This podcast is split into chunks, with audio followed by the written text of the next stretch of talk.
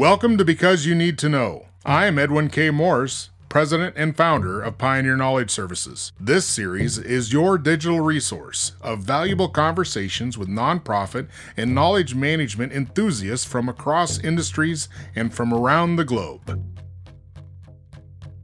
Hello, my name is Karima Sharif. I live in Rome, Italy. Of course, uh, there's a lot of interesting things near me, I guess, in Rome. I'm very lucky. But if I have to say one, I would say Colosseum is an amazing piece of art, I would say, architecture I'm lucky to have around me. Absolutely low working, anything has to do with communications, but with an impact in social social life or behavior.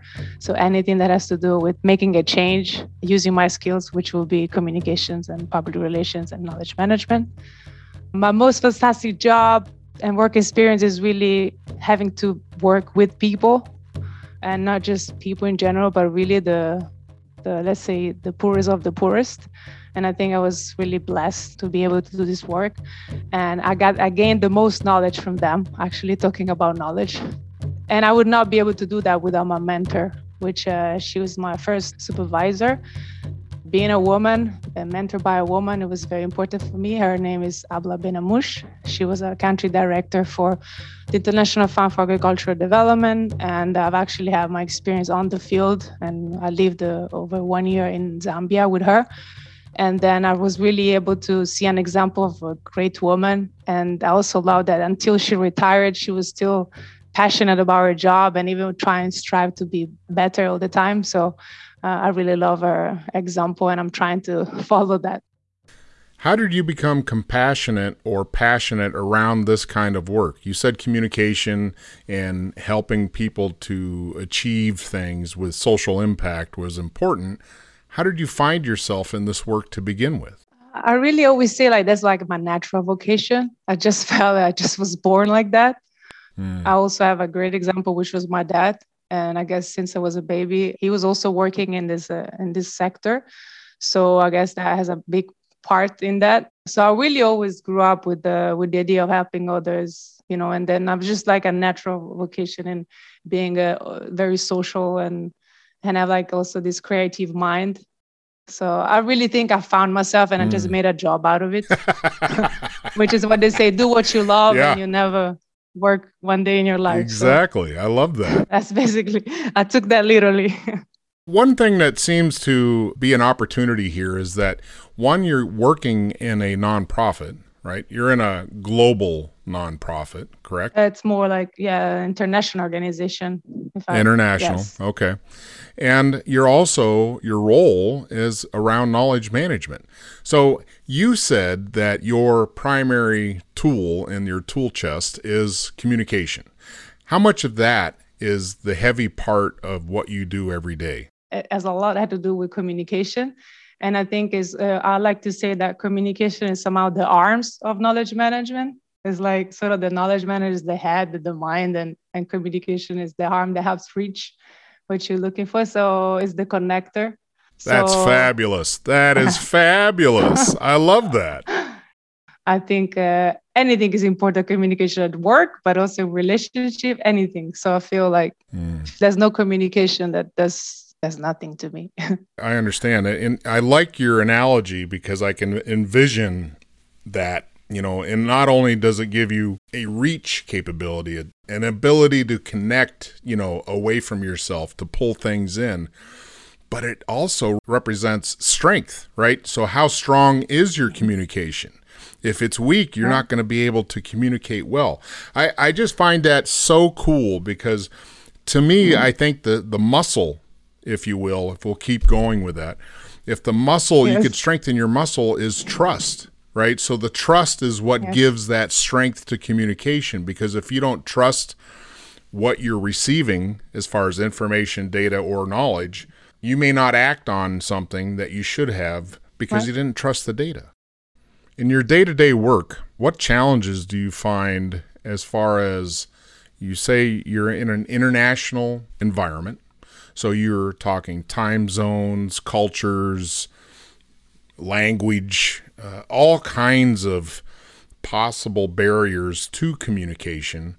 How do you navigate all that and what tools do you use? Mm, that's a great question. That's one of the main skills that I've learned through my 10 years of experience in the United Nations sector is really develop diplomatic skills and really like respect of diversity and uh, you know different culture with the UN, you always have to be always very political correct as well. So it's a it's a lot that you need to you take for granted sometimes, but it's a lot of work behind it.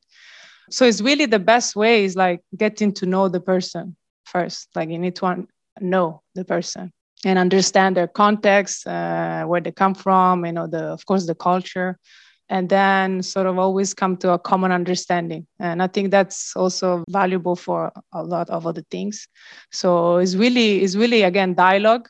And and of course uh, uh i mean experience helps a lot because uh, also maybe living i also had the chance to live in specific countries so i had the chance to learn you know hands-on on this spirit on the culture. But but really it's a, it's really i think another tool would be to listen.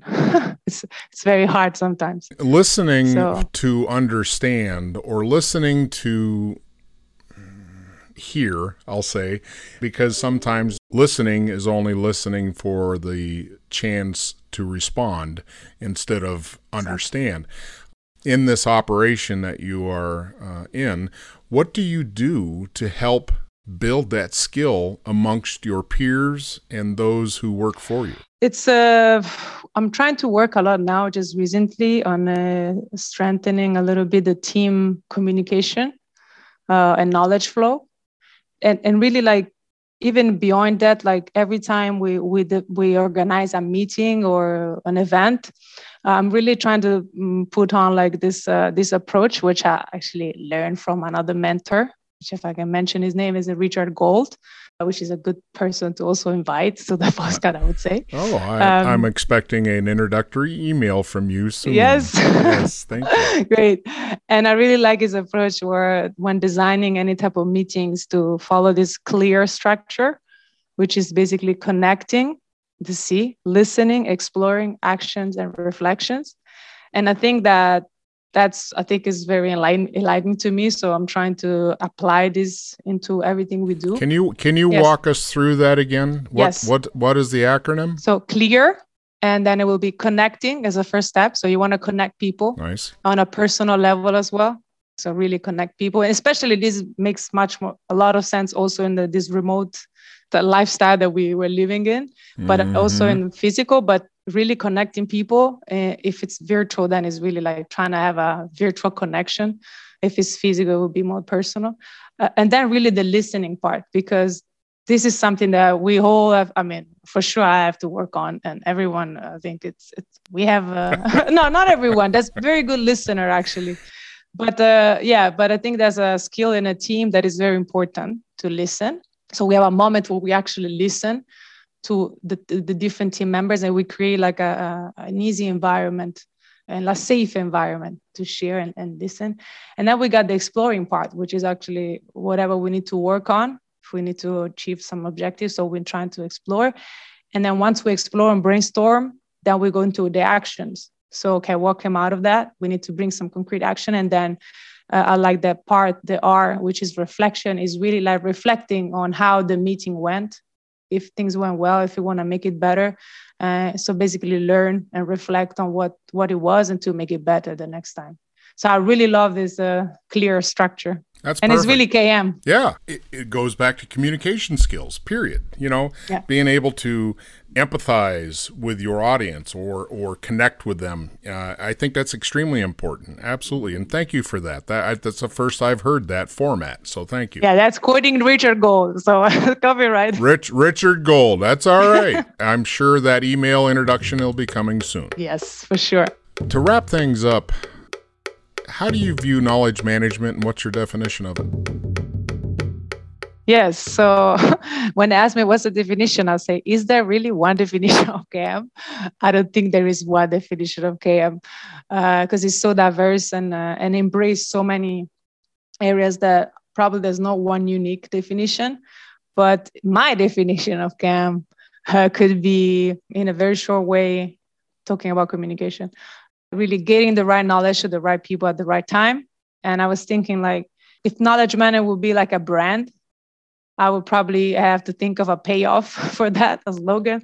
Or but I would be like connecting people with people and, people with information or knowledge, like really shortly. And you know, an extent more extended definition would be we're doing all that to really improve the way we do business and have a, and achieve a greater impact. And I see KM as a continuous improvement process. So it continues like new process where we're trying to do new things. Like I say, we reflect, we learn, uh, we share, we adapt. Uh, so it's really like continuous. So I would say that.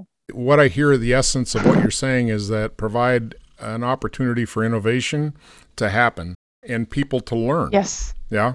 Well, that's wonderful. Well, thank you, my friend. Is there any other comments or parting thoughts you would like to leave the audience with? I mean, come on, you got many thoughts. You have many, many thoughts. Yeah, I, I mean, know you uh, I think it's like I like that. Like, stay connected. You know, keep stay connected. And to me, to stay connected is work, right? You have to you have to put in some effort to stay connected. And I think the challenge is a lot of people are more reserved and they're energy conscious and after being remote work for X amount of time, staying connected is more of that, you know, for the most part. And I think a lot of people are pulling back a little mm. bit on the stay connected and just relying on business operations yeah. to be that connection. The challenge I think with this environment is that there may not be opportunity enough provided by the employer or the management of an organization to create the water cooler moments, if you will, digitally.